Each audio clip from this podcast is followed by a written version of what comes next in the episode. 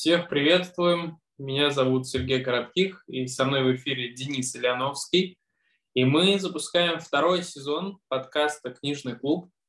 В этом сезоне есть ряд нововведений, о которых мы сейчас расскажем. Первое нововведение заключается в том, что теперь наш подкаст будет выходить в аудио и видео формате. То есть мы к нашим аудиоплощадкам добавляем формат YouTube, где, соответственно, вы можете видеть э, то, как мы с Денисом и с приглашенными гостями э, общаемся с вами через камеру, потому что Денис находится за пределами Российской Федерации. Второе изменение, которое у нас есть, это частота наших выпусков. Если раньше мы записывали раз в неделю, то сейчас решили перейти немного к другому формату, записывать раз в две недели – и сразу посвящать выпуск конкретной книге. Почему мы приняли такое решение? Потому что, я думаю, многие из вас знают такую историю, что успешные люди читают 52 книги в год, то есть одна книга в неделю. Но надо признать, что читать одну книгу в неделю, во-первых, не у всех такая привычка есть, э, столько времени уделять книгам, во-вторых, все-таки книги бывают, которые требуют некоторого осмысления.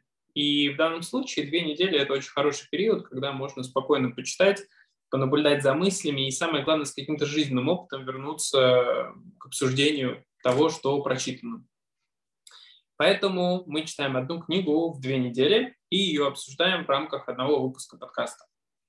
Третье нововведение. А, у нас продолжается продолжаем мы публиковать информацию в телеграм-канале и, соответственно, на всех площадках подкаста. Вы можете писать вопросы книгам, которые а, мы будем анонсировать, и вы можете вместе с нами их заранее читать и, соответственно, тем самым а, асинхронно участвовать в обсуждении. Плюс будет возможность э, непосредственно также общаться по итогам подкаста, то есть когда вы прочитаете и услышите наше мнение о книгах, сможете подискутировать.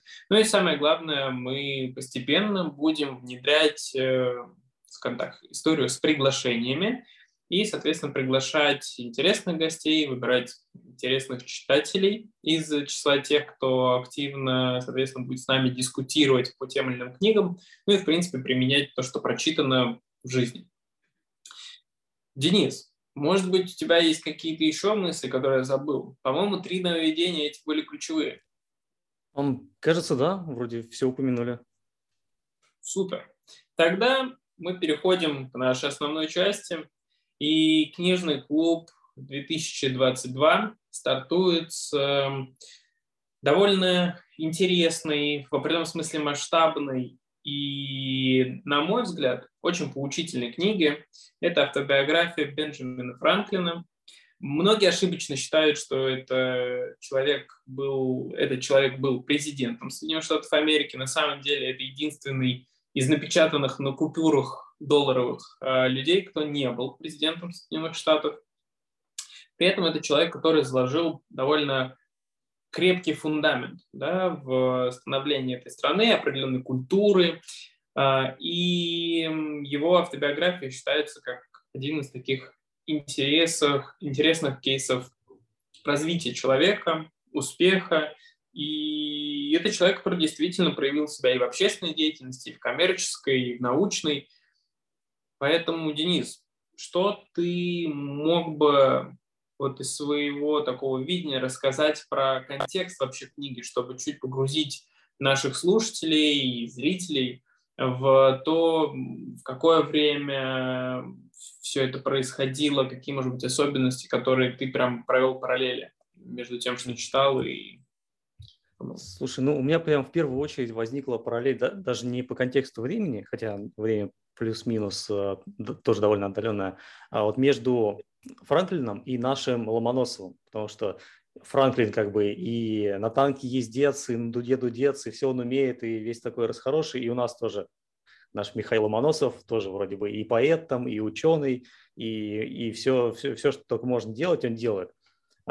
И мне сначала показалось, что это человек такой, знаешь, который просто любит к себе присвоять все, люби, все звания со всех сторон а, и вешать на себе медальки. И вот первые, наверное, две минуты чтения я был а, прям с предрассудком подошел. То есть мне показалось, что сейчас а, будет рассказ вот о нашем Ломоносове. Там, я, ну, опять же, кажется, что вот он как бы сам себе звания всякие присваивает, э, и не очень понятно, заслуженно, не заслуженно, потому что давно уже было и сложно проверить. Но прямо в первых строчках этой же книги э, Франклин говорит, что э, одна из вообще моих главных, одно, одно из моих главных достоинств и заслуг в этой жизни – это ванити, то есть это тщеславие. И он как бы прямо с первых строк раскрывает о том, что я тщеславный человек, а, быть тщеславным – это классно, если бы не были такими тщеславными, то ну, как бы, спасибо вообще Господу за этот дар. Вот. А, а по контексту времени, представляю, сейчас прям вылетело из головы, это же а, середина 70-х год, середина 18 века, то есть 1700 по-моему, 30-е ну, годы. это прям вот ровно 18 век, то есть он родился в 1706 там mm-hmm. до 1790-х он жил, 85 лет приблизительно.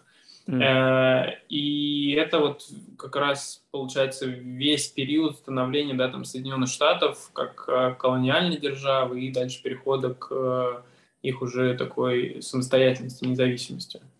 Да, ну и вот как раз контекст такой, что это он живет как бы вообще есть ощущение, что народ живет вот между Европой и Америкой, то есть там нет вот такого, как сегодня, ощущения Америки, что это какая-то совершенно независимая страна. Там даже города, ну то, что мы сейчас называем городами, там Бостон, Нью-Йорк, э, Филадельфия, Филадельфия да. А они их называют кантри, то есть э, вот каждая отдельная называется кантри э, в английской версии. И в целом вот там большой контакт есть с Францией, большой контакт есть с Британией, то есть прям вот абсолютно четкое понимание, что эти страны огромное влияние имеют на мир, по крайней мере, на тот мир, в котором вот а, Франклин общается. Вот. Что еще? Может, у тебя какие-нибудь мысли по контексту еще есть? Получается... Для, знаешь, вот контекст э, сформировал такое понимание, что это история деятельного человека, потому что, ну, надо признать, что потому как написано, э, и как он в дневнике указывает, э, все-таки Бенджамин Франклин был действительно деятельным человеком. И для меня это история деятельного человека вот в такой, как сказать, в идеальных условиях, где можно было творить, созидать, создавать все, что ты считаешь нужным, все, что ты считаешь возможным, потому что каких-либо ну, по большому счету, ограничений не существовало.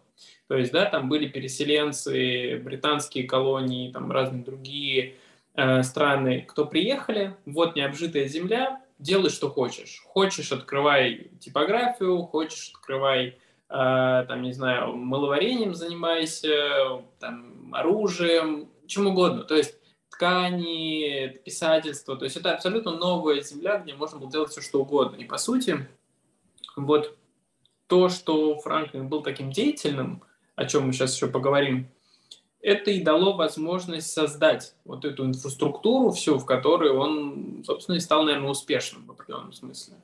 Вот для меня это контекст такой открытости. И если сравнивать с современным миром, я даже, честно говоря, эм, затрудняюсь представить, а где сейчас такой контекст есть. Вот я долго размышлял над этим, и как-то не смог даже сформулировать, а где сейчас в мире вот такой контекст, где ты можешь прямо творить, где. Ну, есть такая... только в России после раз... ну, в России после развала СССР, а, возможно, какая-то похожая свобода была. Плюс там же не только географическая свобода была, а, и там свобода делать, что хочешь, а еще проводились всякие эксперименты, то есть это век экспериментов, там научные открытия, вот это все как бы на пике. А, и люди, и сам Франклин тоже этим был воодушевлен, и он сам много научных открытий совершал, проводил много экспериментов, опять же, те же самые эксперименты с молнией, за которые... Ну, было, да, там улицы, благоустройство, mm-hmm. свет, абсолютно много всего, да. Ну, тогда если мы кратко контекст, как сказать, между собой синхронизировали, да, то я думаю, есть смысл перейти к э, самой книге. Ты читал английскую версию, правильно? А, да, меня сначала смутило название, вот как оно у тебя называется, Бенджамин Франклин, а, и «Путь к богатству», по-моему, да? Потом mm-hmm. я нашел в интернете еще Бенджамин Франклин «Думай богатей», мне показалось, что-то там вот маркетологи эти, они, они натворили. То есть э, что-то там не так с переводом. Потому что вот захотели то ввинтить э, какую-то еще дополнительную фразу свою для продажи. Поэтому нашел английскую версию и в итоге э, прочел английскую версию, для сравнения прочел русскую версию, нашел там пару кусков вырезанных, э, зацензурированных, о которых можем, кстати, тоже поговорить ближе к концу. Они такие прям с перчинкой кусочки. Да, а, это было бы очень ценно, я думаю. Да, и, кстати, они нашлись за счет того, что по старой пиратской привычке, по старой морской привычке а, скачал книжку бесплатно, и э, смысл в том, что ну, есть открытая библиотека книг, а, которые официально бесплатные. То есть, по-моему, если там книга 70 лет, mm. ну, там 70 лет назад оформлена. Да-да-да. И в этом как раз фишка, что вот эти новые переводы и новые выпуски книги, вот они уже зацензурированы. А вот эта старая книжка, она еще не была вот так зацензурирована. Вот. Слушай, это интрига, потому что я mm-hmm. не знаю, что там было зацензурировано. И давай оставим ее на конец э, нашего обсуждения, потому что мне прям реально очень интересно услышать, что же там такого, что я не познал, назовем это так. Вот. Эм, до того, соответственно, я предлагаю пройтись по э, книге и давай, наверное, вот в этом сезоне в целом будем как-то более сжаты контекстом, потому что все равно каждый по-своему читает да, там, детали, которые есть в книге. И вот мне бы хотелось, чтобы за время вот этого нашего выпуска мы бы прошли по таким основным моментам. То есть, что для тебя эта книга, какую-то основную мысль, которую она сказала, да, то есть, что ты подчеркнул для себя ключевого.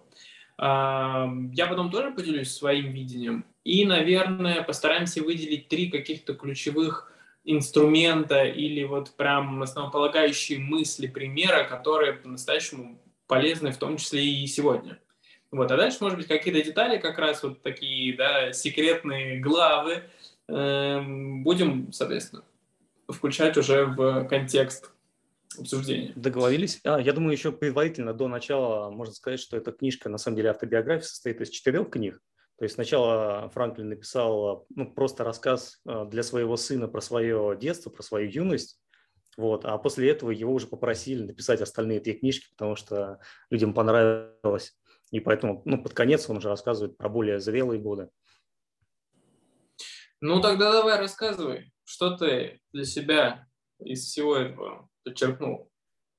Um, слушай, ну, во-первых, вот по поводу Ванити, ну и в целом как бы вот более благосклонного отношения к тщеславию, э, наверное, оно и в Америке такое более благосклонное, потому что они само слово «ванити» используют э, в гораздо более позитивном контексте. Там, например, ссылка на свою страницу у них называется «vanity link», там, «vanity search» – это тоже их, э, их терминология.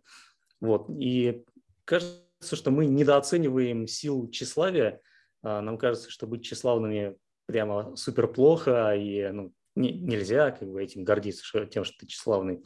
А по, по сути, это движущая сила для многих людей, наверное, не для всех, но определенно для многих, в том числе для Франклина, он сам об этом пишет прямо на первых страницах, что мое тщеславие – это, это дар Божий.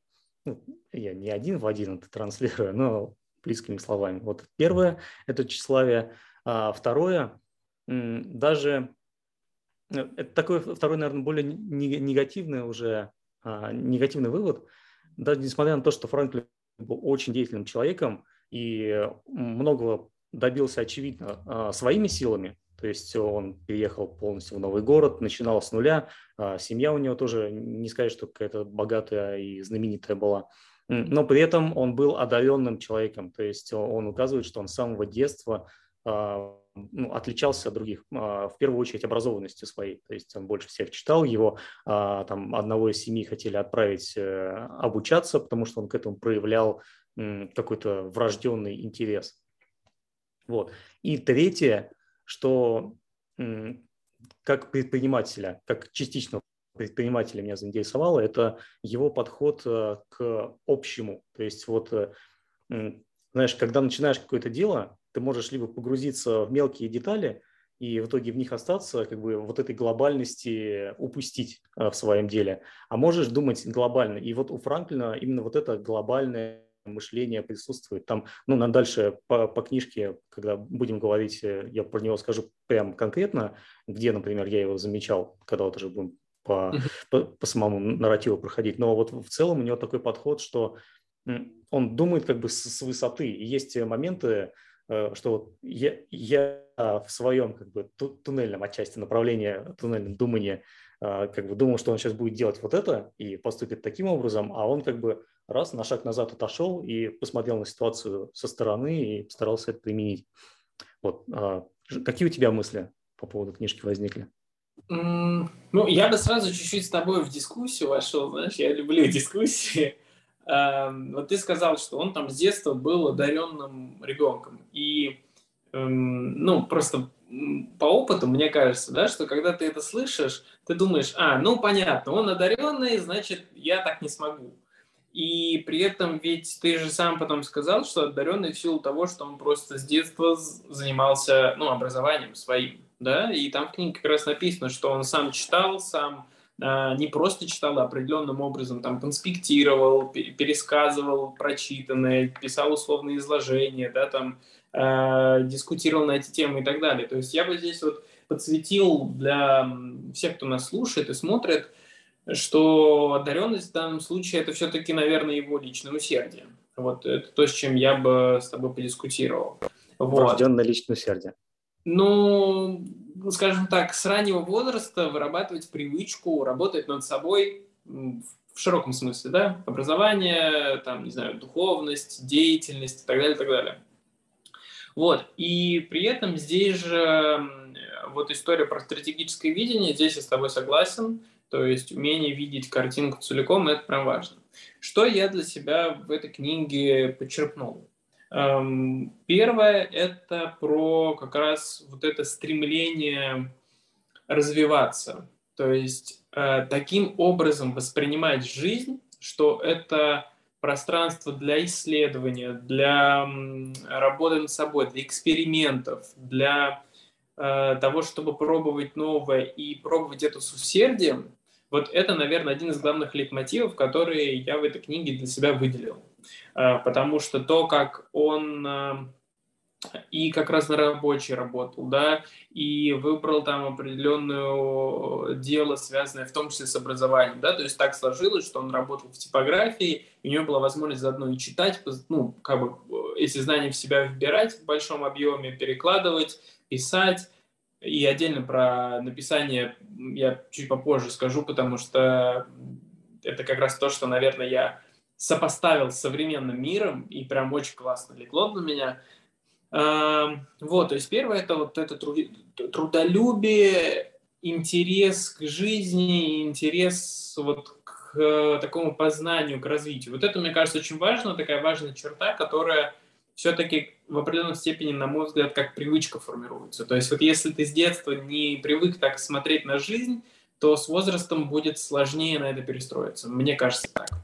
Слушай, а я дополню еще из Аси Казанцевой, ага. из цитаты. Э, э, это не, не мое личное мнение, это я его разделяю и услышал у Аси Казанцевой в одной из лекций. А, в общем, есть э, три научно доказанных способа стать богатым и успешным человеком.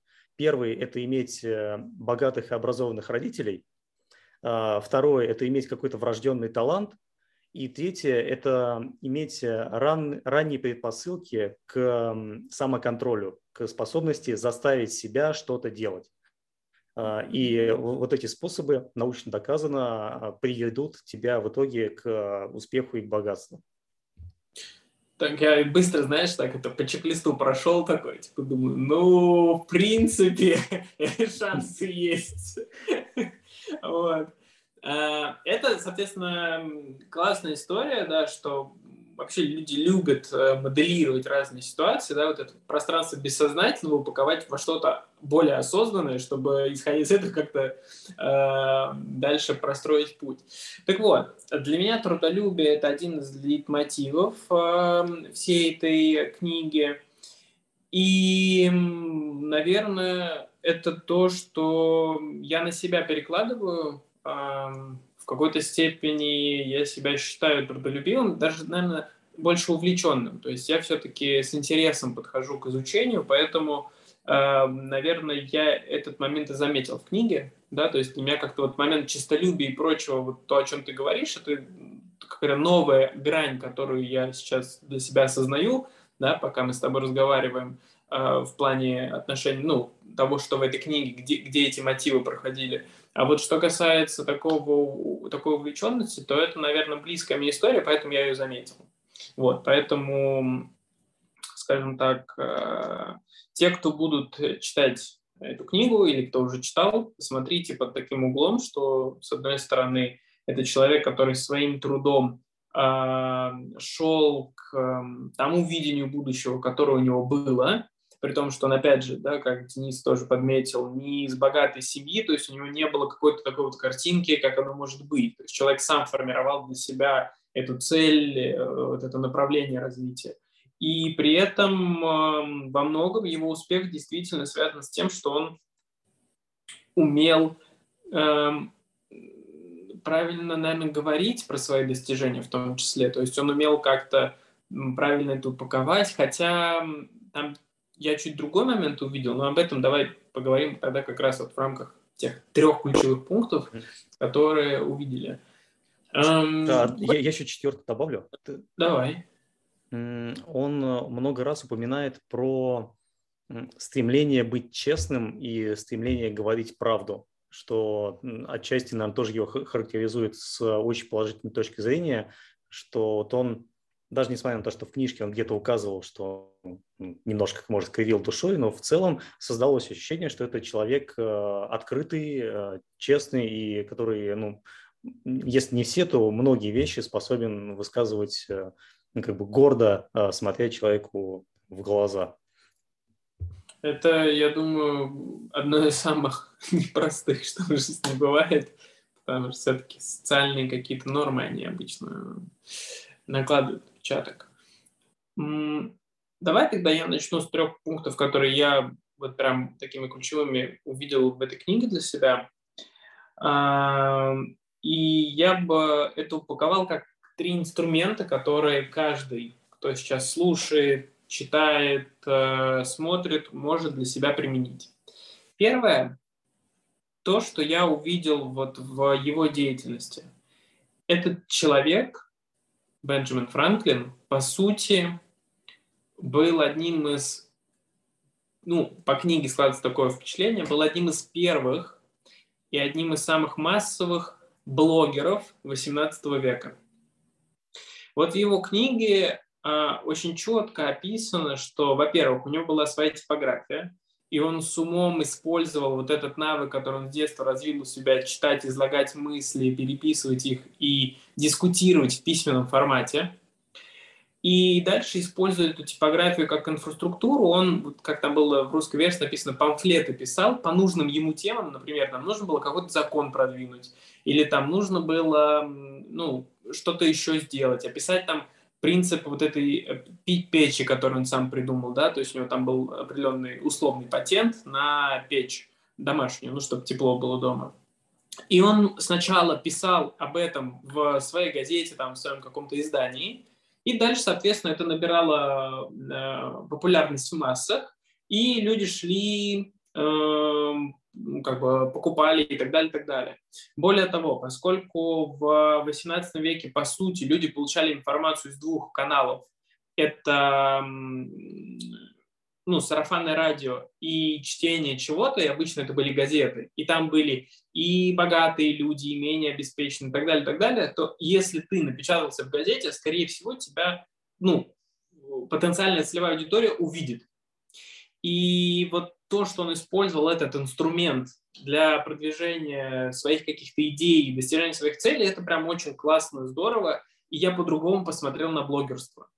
Вот всю историю с блогерством не в плане там блог типа там как бы, хотя тоже это интересно, и там какие-то свои есть вещи, там, например, там, не знаю, мама с ребенком, или там блогер, который путешествует, или блогер, который что-то еще делает, а в принципе блог как м, место, в котором вы излагаете свои мысли. Вот если так посмотреть, то это действительно и сейчас актуальная история. Если ты ведешь такую, как это сказать, излагаешь свои мысли в письменном формате, там, на Яндекс.Дзене, Medium или какие-то другие площадки, да, там, в видео формате, в фото формате, то, безусловно, вокруг тебя формируется некоторая целевая аудитория, которая воспринимает твой контент. И это я для себя вот прям а, четко отметил.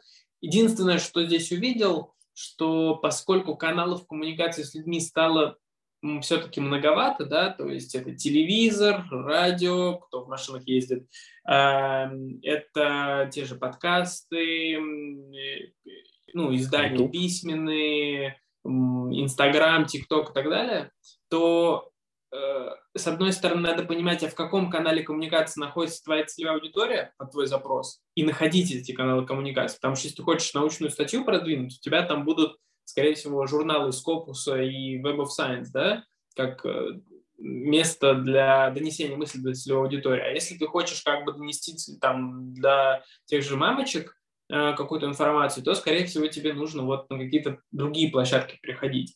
И это, наверное, особенность, которая есть в современном мире, найти свою целевую аудиторию, понять ее и понять, где она воспринимает информацию, чтобы с ней выйти на контакт. Вот это прям очень важная мысль, которую я для себя увидел. И здесь же прослеживается история, как говорили чтобы победить в войне, там надо захватить телеграф, радио, э, железные дороги и что-то еще, ну, в общем, инфраструктуру. Вот Франклин, по сути, в своей жизни захватил очень большой пласт инфраструктуры, что его и продвинуло. Это как раз средства массовой коммуникации, СМИ, да, там, 18 века.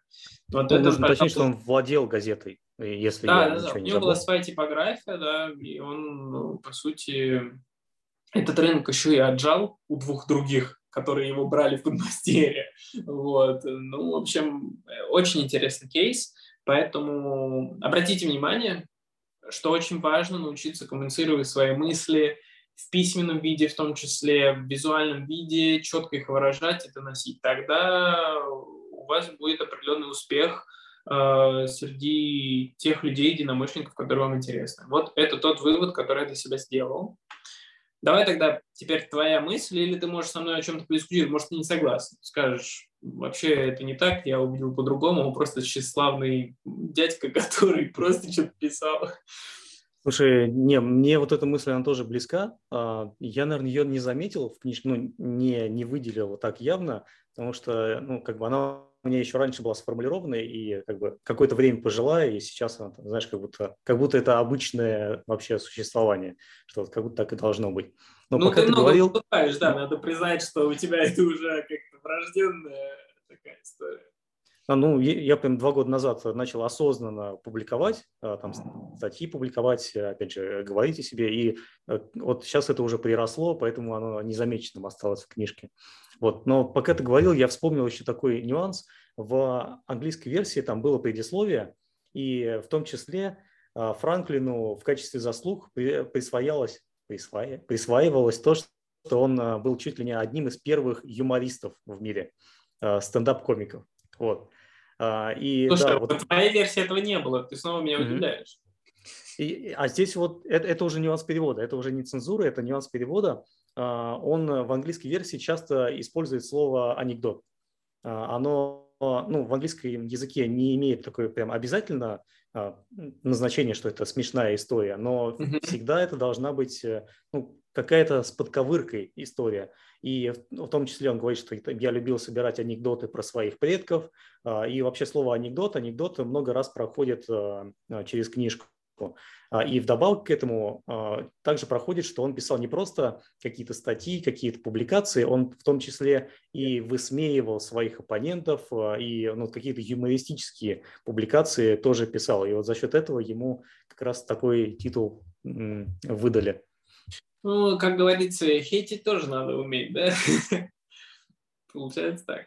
Давай, твоя мысль. Я готов. Э, Слушай.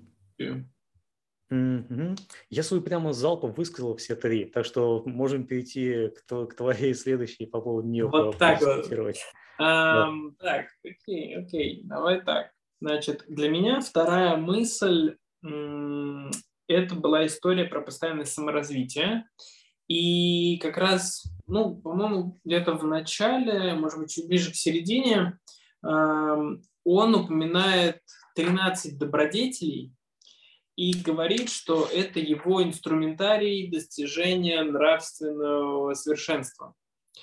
А потом он говорит, что это было довольно непросто, и он подзабил на все это, конечно же, но все-таки как определенный старт, точка отсчета, определить свою точку А, да, и понять, куда двигаться и на что опираться, что замечать в своей жизни, я считаю, это прям очень ценно. Коротко, как он это делал. Он выделил 13 добродетелей. Умеренность, молчание, порядок, решительность, бережливость, трудолюбие, искренность, справедливость, сдержанность, опрятность, спокойствие, целомудрие и смирение. 13 добродетелей. И сказал, что я себе делаю табличку, понедельник, вторник, среда, четверг, пятница, суббота, воскресенье, и выписываю в строчке все эти добродетели. У каждой из добродетелей там есть более подробное описание, можете найти, у меня это 126 страница, но у меня какая-то делюкс-версия издания, поэтому в обычной книге может быть другая. Это глава 9. План для достижения нравственного совершенства. А еще нужно уточнить, что в старых версиях главы по-другому нумеруются, то есть в старых версиях их меньше. Ну, в общем, э, кто ищет, тот найдет. Э, это, в общем, э, прямо на переходе, когда он зака- заканчивает рассказывать про свою юность, про свое детство, то вот это прям заканчивается первая книжка, и следующая книжка начинается с добродетелей вот этих. Да, да, да. И он говорит, что он, соответственно, делал фокус одну неделю на одной добродетели, при этом он специально их поместил в таком порядке, да, 13 э, штук, чтобы сначала тренировать умеренность, затем молчание, затем порядок и так далее, и так далее. Потому что он сказал, что потренировав первую, вам будет проще со второй. Потренировав первую, вторую, вам будет проще с третьей и так далее. То есть он как бы по степени сложности ранжировал. И что он делал? В течение дня, если он понимает, что он нарушил как бы правила умеренности, он ставил точечку в этой клеточке. И его задача была, чтобы за всю неделю вся строка напротив добродетели была пустой. И таким образом он как бы замерял себя и совершенствовал. Мне этот инструмент показался интересным. Я скажу, что я читал эту книгу несколько лет назад, Э, может быть, не так осознанно, этот инструмент я брал. Я его старался применять, тоже как э, Франклин, недолгое время получилось, но где-то, наверное, годик, годик, наверное, был. Э, должен сказать, что это довольно интересно, понаблюдать за собой какой-то момент э, я отслеживал, что как будто мне хочется быть лучше, чем есть на самом деле, или как будто я чего-то не замечаю, поэтому тоже отлавливайте себя на таких моментах. По крайней мере, это упражнение помогло мне поменять некоторые привычки. Я бы сказал так, в лучшую сторону, как мне кажется. Опять же, лучшее очень оценочное суждение, но я для себя считаю, что в лучшую сторону. Вот, поэтому этот инструмент рекомендую попробовать. Эм, Возможно, у кого-то он и больше проживется. Я просто чуть его видоизменил там под свои цели. Но в целом очень рабочая история, прям рекомендую. А, Если я тебя перебью, а здесь э, же еще такой момент есть интересный с этими добродетелями, что когда он их за собой учитывал, он, э, что важно, не корил себя за невыполнение своего плана. Да, и, точно. Э, это очень важная мысль, которая позволяет тебе не, не застопориться в прошлом, не, не, не увязнуть в, собственной, в собственном чувстве вины а, за, за свою жизнь, а просто идти дальше и стараться что-то исправить. Вот э, это в том числе и в медитации помогает. Там есть же, то есть есть разные направления медитации. Одна из них, например, концентрация на чем-либо. Ну, самая популярная – это концентрация на чем-либо. И если вдруг у тебя концентрация пропадает – то не нужно а, на этом концентрироваться, на том, что у тебя пропала концентрация, потому что ты только дальше будешь углубляться в, это, в эту пучину. То есть нужно просто это отпустить и э, там, с новой минуты, с секунды своего существования а, постараться вот все-таки переключить концентрацию на то, что, на то, что ты хочешь переключить. Да, отпустить и двигаться дальше. То есть это как пример с тем, что вот, я же там не развивался 30 лет жизни, смысл я сейчас начну развиваться. Не начнешь сейчас, потом будет хуже. Вот. А, я все сейчас листал книгу, чтобы найти очень интересную цитату. А, мне кажется, это интересное правило, которое он а, выделил для себя. Скорее всего, я его сейчас физически не найду, потому что я не помню, где оно находилось. Я его озвучу сам. А, вот нашел. Видите, как бывает. Только отпустил мысль, а она сразу нашла тебя. У меня это 160-я страница. Он здесь высказывается про то, как относиться к должностям, статусам и прочему, которые есть. Э, из контекста сейчас скажу контекст. Э, значит, э, его, ему как бы на ушко шепнули, что слушай, там тебя скоро хотят с одной должности сместить, ты бы там, может быть, сам как-нибудь в отставку подал. На что он говорит? Э, что у него есть по жизни правила, которые ему очень нравятся и которого он придерживается.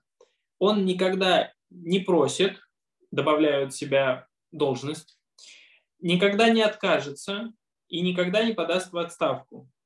Если его должность там, ну, по тексту секретаря будет передан другому, то надо э, его освободить как бы внешними силами от этой должности, и при этом он не будет отказываться от нее, э, теряя свое, точнее, он как бы не будет просто смиренно это принимать, он пока еще в должности предпримет меры против своих соперников. Э, о чем это правило? Первое. Никогда не проси о должности какой-то общественной или еще какой-то, которая есть э, или может быть. При этом, если тебе должность предлагают, то не отказывайся от нее. Э, если она у тебя есть, будь на этой должности, пока тебя с нее не попросят, а когда попросят, ты еще как бы можешь и попрепятствовать этому. Мне кажется, yeah. это довольно, да, мне кажется, довольно интересный подход, потому что он, эм, наверное, все-таки отдает какую-то определенную специфику культуры, наверное, там, западной, и вот эта отчасти тщеславия, про которое Денис говорил. Вот, при этом мне это показалось интересным. Не скажу, что я когда-то это прям пробовал, точнее, не могу вспомнить такого. Наверное, оно все равно интуитивно как бы так и есть. Ну, обычно, ну, хотя почему? Обычно люди просят о какой-то должности, наверное. Но условно, если тебе должность дают ну, вот если давай так разбирать, да, по частям. Обычно, наверное, люди все-таки должность спросят. Не помню, было ли у меня такое. Скорее всего, Если мы про корпоративную культуру говорим, то здесь скорее, да, нужно показать, что у тебя есть желание а, встать на какую-то должность. Вот, у меня было по-другому. У меня как-то так ну, в жизни сложилось, что скорее меня приглашали. У меня тоже. Я просто вижу со стороны, что вот, а, если ты сотрудник ну, организации, особенно большой организации, то ну, тебе, да и маленькой тоже, тебе нужно ну, как бы самому проявить инициативу. Но меня на самом деле тоже всегда как бы без что моего ведома. А вот история с тем, что никогда не откажусь, наверное, это про какую-то смелость, потому что все-таки я часто слышал такую историю, что тебе условно говорят про какую-то должность, а ты такой, блин, ну, может быть, я не потяну, может быть, не надо. Вот мне кажется, что здесь про какую-то уверенность в себе, про то, чтобы все-таки а, пойти в это новое, что тебе предлагают. Вот э, я так слышу, при этом я от себя добавляю, что здесь должен быть какой-то этический, моральный стержень в плане того, что, ну, условно говоря, если что-то, что тебе совсем не близко, то, наверное, лучше отказаться. То есть какое-то умение приоритизировать здесь должно быть. А смотри, вот, вот этот кусок, который ты привел, он на самом деле, ну, я на него тоже внимание обратил, но немножко по другой причине. А, мне показалось, что вот он в этом куске показывает, почему он был талантливым политиком. Потому что, по сути, ему, ну, если постараться это ужать и выразить э, максимально просто, к нему пришли и сказали, ну, конкуренты пришли и сказали, шел бы ты отсюда, мы сейчас тебя сместим. И он вместо того, чтобы послать их в жопу, вот так, знаешь, такой памфлет э, выдал. А, и, ну, то, то есть э, вместо того, чтобы напрямую... И я сюда пришел, мысли, и не мне отсюда уходить. Да-да-да. А, а почему вот э, именно к такой мысли пришел? Потому что а, там буквально через несколько страниц ему предлагают должность начальника полиции, вот когда он поучаствовал в организовании, в организации полиции, а, и он от нее отказывается совершенно свободно. Вот, э, хотя там буквально вот за несколько страниц до этого заявлял, что он не отказывается от должностей. Вот, и здесь он как раз так, видишь, вывернулся и красиво а, да, дал ответ. Может на, быть, поэтому он и был стендап-комиком. Слушай, ну вот я когда так для себя это увидел, тоже решил отметить. И, наверное, заключительно, это у меня уже получается со звездочкой, перед тем, как перейти к э, твоим секретным главам, я э, посмотрел на его биографию с точки зрения временных промежутков и подумал, если, допустим, ну вот обычно же, как говорят человеку, какая у тебя цель в жизни, что ты хочешь, а как ты планируешь, а кем ты видишь себя через 5, 10, 15, 20 лет и так далее, и так далее. И люди обычно не знают, что сказать. Или не думают, или, ну, хочется какой-то пример иметь. Наверное, у меня тоже в жизни такое было, поэтому я это отметил. В любом случае, я под, такой составил себе небольшой условный план жизненного развития на основе жизни Бенджамина Франклина. Поделил промежутки по 5 лет, и что у меня получилось? Когда тебе 0 годиков, ты родился. Логично. До 5 лет у тебя условное детство.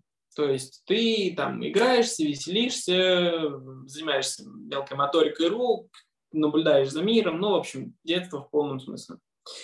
С 5 до 10 лет – это учеба в школе и особый фокус на чтении, письме, изложении мыслей в целом, да, то есть такие social skills, soft skills. Дальше. А, в условные 15 лет ты становишься подмастерье у отца, у какого-то мастера или разнорабочий в широком смысле. То есть твоя задача в ближайшие там, 5-10 лет набираться много опыта а, в разных сферах прям вот черпать, черпать, черпать, черпать. В 20 лет условно начинается самостоятельная жизнь за пределами родительского дома. И а, в его случае это переход в собственное дело и организация собственного сообщества, ну, его единомышленников. То есть это сформировать вокруг себя какое-то окружение. Дальше. В 25 лет начало семейной жизни и уже публикация того опыта, который есть то есть за своим авторством начинать продвигать какие-то идеи. В 30 лет это создание компаний, уже дополнительных к той, которая у тебя есть. Как раз 10 лет условного бизнеса, это уже, как принято говорить, через 10 лет компания может стать миллиардной. В 30 лет ты уже создаешь дополнительные компании и начинаешь получать некоторые общественные должности. То есть общество тебя признает.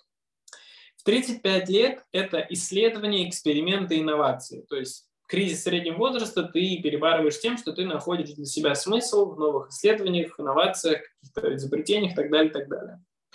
В 40 лет выход в роль члена совета директоров компании или продажа бизнеса полностью с целью условного формирования капитала свыше, ну, в современных реалиях, наверное, 10 миллионов долларов. Вот чтобы капитал где-то был в пределах там 5-10 миллионов долларов. И активная общественная деятельность. То есть к 40 годам, если ты в 20 начал бизнес, ты уже полностью закрыл свои финансовые потребности, ты можешь где-то быть там условным акционером и так далее, и так далее, но при этом ты уже как бы уходишь в общественную историю. В 45 лет ты продолжаешь исследования, научное открытие, общественную деятельность. В 50 лет тебя уже как бы общество приглашает крупным инфраструктурным проектам, потому что у тебя есть опыт и бизнеса, и общественной деятельности, и ты уже можешь какие-то крупные вещи делать. 55 лет – это получение научной степени доктора наук, то есть как раз очередные 10-15 лет исследований приводят тебя к тому, что ты становишься доктором наук. 60 лет – это путешествие, активная общественная деятельность, то есть ты как-то заново переосмысляешь мир, ездишь, смотришь и что-то изучаешь. 65 лет – это активная общественная деятельность, какой-то крупный пост тебе уже дают. А, и этот период длится 70, 75, где-то 80 лет. Вот этот период 65 до 80 – это такое прям служение обществу, министр, губернатор, там, условный президент, кто-то еще. То есть это вот такой период общественной деятельности активной. И где-то с 85 лет начинается такая спокойная жизнь, там, наставничество, менторство, ну и там условно до 100 лет э, кто как доживет. Вот у меня получился такой план на основе его жизни. В целом я предполагаю, что он довольно а, как-то актуально совпадает с жизнью любого другого успешного человека. Единственное, поскольку я много занимаюсь менторством, я видел, что некоторые люди стараются перепрыгивать, да, то есть там общественную деятельность раньше начать, еще что-то. И вот здесь все-таки прослеживается, что сначала сформируйте капитал до условных там, ну, получается, где-то 30 лет, попробуйте его начать формировать, к 40 годам вот с капиталом уже быть. И дальше, пожалуйста, начинайте переходить в, ну, там, промежутке этого можно, конечно, что-то делать, общественные вещи, но в целом вот где-то там начиная с 30-35 лет уже можно по чуть-чуть идти в общественную деятельность, науку, исследования, и дальше уже там, к 50 годам, соответственно, быть активным членом общества именно в таком смысле. А, вот. Собственно, я для себя такую мысль вынес. Мне, конечно же, эта мысль очень понравилась. Кому тоже понравилось, подписывайтесь, колокольчик на все обновления, пишите в комментариях, что вау, как классно, здорово, интересная мысль, тоже хотим с вами все обсуждать. Эм, вот Слушай, ну ты, ты темп задал такой, сейчас кто-нибудь э, смотрит, так, мне, значит, 35 лет, что у меня там по плану должно быть? Uh, уже вы, выход совет директоров скоро, там, надо сначала создать, и, из чего выходить совет директоров, оно как бы еще не зачато. Вот. Ну, Это... Ну, если смотреть, в любом случае, если кто-то сейчас начинает, то даже в его биографии видно, 10 лет нужно, чтобы достичь условного успеха в какой-то сфере. Вот чтобы начать прям пожинать плоды, 10 лет, э, вот как, как хотите. Вот хотите быть бизнесменом успешным, начинайте сейчас, через 10 лет будете успешным бизнесменом. Еще классная мысль, что тоже ее стоит отметить э, по поводу финансовой независимости. Перед тем, как быть полезным для общества, очень полезно стать э, ну, независимым для самого себя. И в том числе Франклин говорит такую фразу, что когда он пытается оправдать э, плохие поступки окружающих людей, особенно бедных слоев населения, он говорит, что пустой мешок не может стоять ровно. И ну, имея в виду, что вот если у тебя нет средств для существования, то тебе гораздо сложнее быть э, честным человеком. А, и ну, тем самым частично немножко оправдывает там, людей, которые совершают преступления э, ради, ну, ради чего угодно. Вот. И в целом, Сергей, ты, ты финансово независимый человек, скажем? Пока еще зависимый. Ну, вот. я пока не накопил э, капитал в 10 миллионов долларов. Вот. Э, я нахожусь на стадии, э, скажем так, движения к этому. При этом я из собственной жизни могу прям подсветить ошибку. Я не скажу, что это ошибка, просто я сейчас лучше понял, почему э, какие-то вещи не совсем, может быть, меня устраивали результаты э, того, что я хотел делать у меня все-таки была некоторая расфокусировка на общественное и условно коммерческое. Ну, коммерческое не в смысле, там, знаешь, как это принято говорить, там, предприниматели, там, кого-то обмани, своего, там, своруй и так далее. Я имею в виду просто вот как раз формирование финансового такой какой-то, финансового успеха, да, э, ценности услуг, которые предоставляют и так далее, и так далее. Все-таки у меня довольно большой фокус был на общественной деятельности, и я понимаю, что это немного вносит дисбаланс в жизнь, когда ты еще не до конца финансово независимый. То есть э, ты в самом начале говорил чек-лист, да, там э, какие люди становятся успешными. Там первый пункт был при наличии как-то обеспеченных родителей. Да, или Богатая образованная семья. Да. да, вот. Я из семьи образованной, э, при этом, скажем так, довольно средний по доходам. Да даже не средний. Вот, наверное, пониже, чем средний.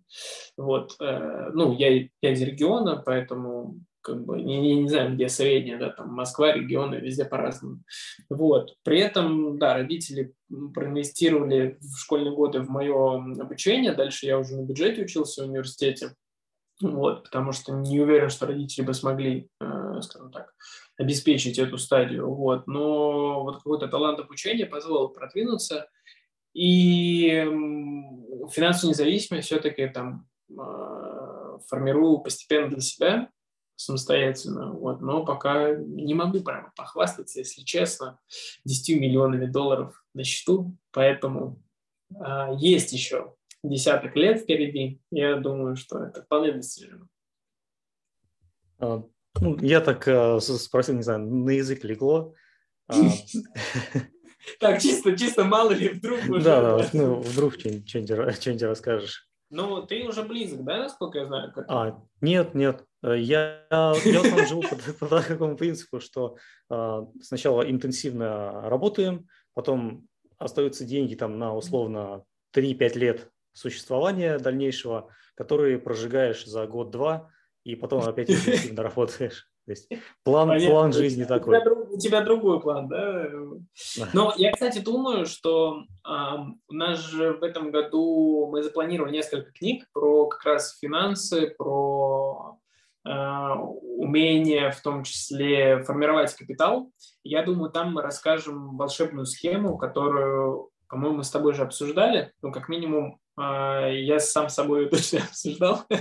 Я имею в виду, я ее как бы увидел и использую про то, как формировать определенный капитал и определенный уровень жизни, да, как финансы по-настоящему могут работать на тебя. Вот, я думаю, мы об этом еще в будущих выпусках поговорим. А сейчас подведем итог по Франклину. Как тебе в целом то, что мы сегодня обсудили, что для тебя было нового, что было интересного? Слушай, ну, у меня в целом, как я уже говорил, отношение к этому человеку улучшилось прямо с самого, с самого начала книги. А, в целом еще интересно было послушать вот именно вот эту разницу в английском языке, например, потому что книжка была выпущена на французском языке, и мне сначала показалось, что оригинал на французском, но просто так вышло, что французы быстрее подсуетились и свой перевод выпустили быстрее, чем вышел оригинал.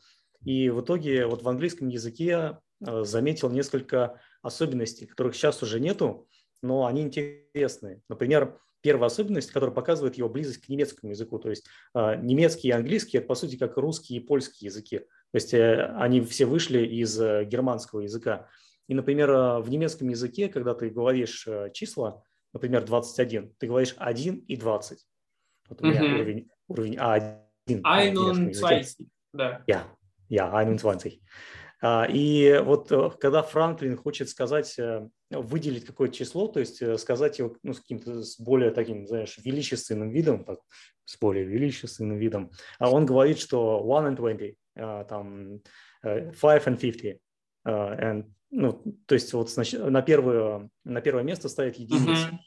Это вот особенность в языке. Еще есть такая особенность, он тоже прямо в самом начале книжки приводит э, цитату из его любимого автора. Сейчас прям я скажу. "И modest words admit of no defense. For want of modesty is want of sense». А, которая, вот, опять же, она во многих разных русских переводах переводится по-разному, где-то вообще опускается. Например, а, вы, книжка АСТ, вот, mm-hmm. ну, есть выпуск книг, книг АСТ, он да, он вообще вот этот э, перевод практически вырезал, его там нету в книжке. Вот, а во многих других он присутствует, и он отмечается и в англоязычной среде, то есть люди на него обращают внимание, почему Франклин выделил вот эту фразу, что uh, immodest words admit of no defense, for want of modesty is want of sense. Что, uh, ну, грубо, как я сейчас могу перевести его, uh, я не приемлю нескромные слова, нескромные выражения, потому что отсутствие скромности – это отсутствие ума, ну или отсутствие смысла. Mm-hmm. И здесь вот есть э, такое выражение, что want of modesty is want of sense, то есть э, желание э, скромности – это желание смысла. Mm-hmm. И вот в сегодняшнем контексте мне сначала показалось, что want – это что-то то есть, когда ты говоришь want, ты имеешь в виду, что это что-то, идущее изнутри тебя. То есть, если ты э, стремишься к скромности, это значит, что ты стремишься к тому, чтобы был смысл, чтобы смысл существовал. Но потом уже дальнейшее ну, чтение показало, что раньше вот это слово want of использовалось как сегодня мы используем need of. То есть это mm-hmm. когда тебе что-то не хватает, это не твое стремление, а это твой недостаток.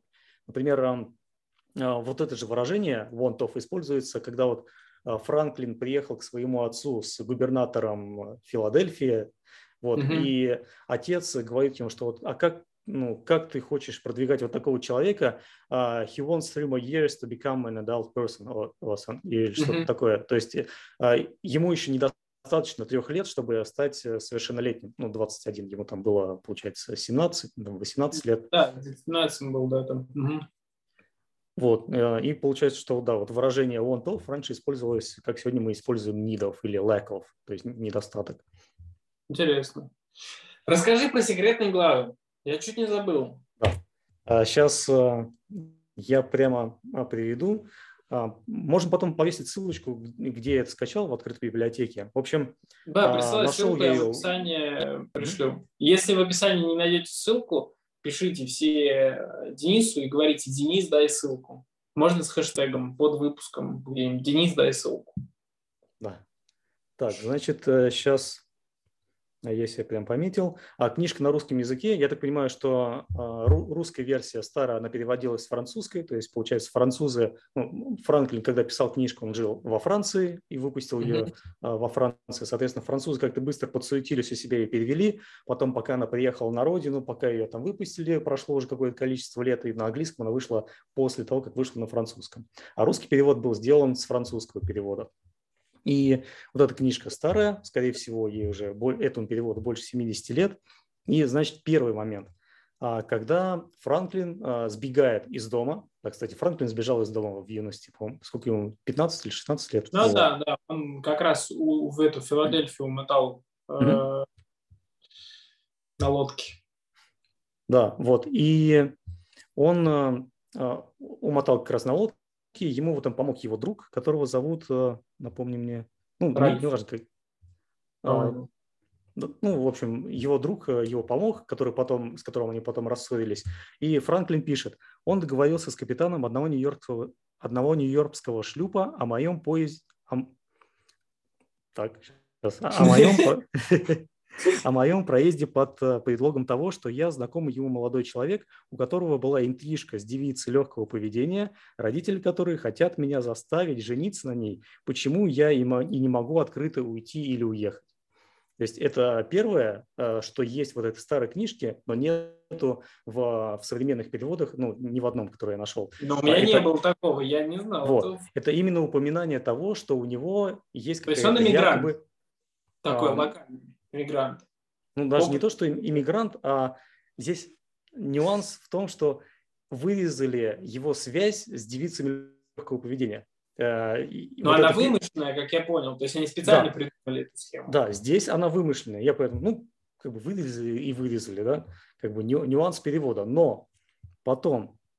Он признается, что это было не вымышленно или что? Нет, а смотри, потом, когда когда вот он уже вернулся из Лондона, а, он искал себе жену. Угу. И, кстати, вот э, один момент из его истории, что он, когда искал себе жену, он сначала пошел к семье, ну, его там направили к семье, где жила привлекательная девушка, с которой он общался, и чтобы взять ее в жены, он предложил этой семье заложить свой дом, чтобы он с помощью этих денег мог э, отдать свои кредиты. Вот такая вот э, история из жизни Франклина. Они Приданно. от этого отказались. Да, да. Ну, раньше, я так понимаю, была обычная тема с приданным. Чисто я там бизнес делаю, дайте инвестиции. А да, да, да. Вот, ему в этом отказали, и он начинает размышлять по поводу жены. И, в частности, он говорит, а, что, ну вот, поскольку у меня типография, типография считается неприбыльным бизнесом, и поэтому, ну, как бы э, мало кто захочет отдать мне свою дочь в жену, в жены. Разве что только за такой, которая меня не устраивала в других отношениях. Между тем, неукротимые страсти юношеского возраста часто толкали меня на связи с женщинами легкого поведения, которые встречались на моем пути – что вело за собой известные расходы и большое неудобство, так как постоянная угроза моему здоровью, особенно меня страшившую, а, к моему величию, к моему великому счастью, я избежал этой опасности. В общем, а, он признается, что он много ходил по борделям. И это тоже вывезли. Этого нету ни в одном переводе, вот именно вот этого куска, где он переживает по поводу того, что он У меня может есть. заразиться какой-нибудь болезнью. Да? Да? Ага, вот. Есть. Э, Значит, э, не такая это секретная вывеска. Но я вот э, прочитал, ну, я посмотрел это в четырех э, книжках. Ну, я Вот, говорю, э. у меня делюкс какая-то версия, я просто не знаю, что она там самое. Мне, по-моему, просто дарили, она, короче, какая-то... А, у меня перевод с английского, потому что, слушай, у меня реально перевод с английского написан. Слушай, ну, а вот у меня и в английской версии вот это вывезено. Мгм. И меня, вот из книжек кажется, был только в да, одной это- было. Вот, ну, надо посмотреть издательство. Значит, вот это издательство, оно, видишь, как-то старается более оригинальный контент э, своим пользователям подгонять. Ну и, и в целом показалось, что как бы издатели хотели упустить Обелить момент его с лич- образ, да? да-да-да, с, с личной жизнью Франклина. Ну и в том числе, помимо вот этих вот кейсов, еще упоминается, это вот уже мало где вырезано, что он и когда в Лондоне был, он там тоже по борделям э, похаживал, приставал к э, жене своего друга, вот, пытался ее тоже как-то склонить. Вот, ну и в целом, как бы, а зачем это вырезать? Ну, это просто показывает, что Франклин такой же человек, то есть он такой живой, же, вот, да, как- живой да, человек. как, как все остальные, это наоборот, людям может только помочь, они могут это на себя как-то переложить и сказать, что вот а он, он такой же, как я, чем я хуже него, я сейчас пойду тоже стану президентом несуществующим. Вот. Ну, А, в целом, класс, класс. Ты что-то хотел сказать, да, сейчас? да, я еще обещал привести пару примеров э, того, как Франклин масштабно думает. Давай. И в книжке есть э, момент, когда он ну, начинает рассказывать о своих изобретениях, а, о том, что он там печку изобрел, что еще он изобрел, ну и о о его участии в общественной жизни. И в том числе он говорит, что вот улицы были очень грязные в те Времена, было очень пыльно, было сложно проехать. А, И как-то раз он увидел рядом со своим домом а, старушку, которая метет.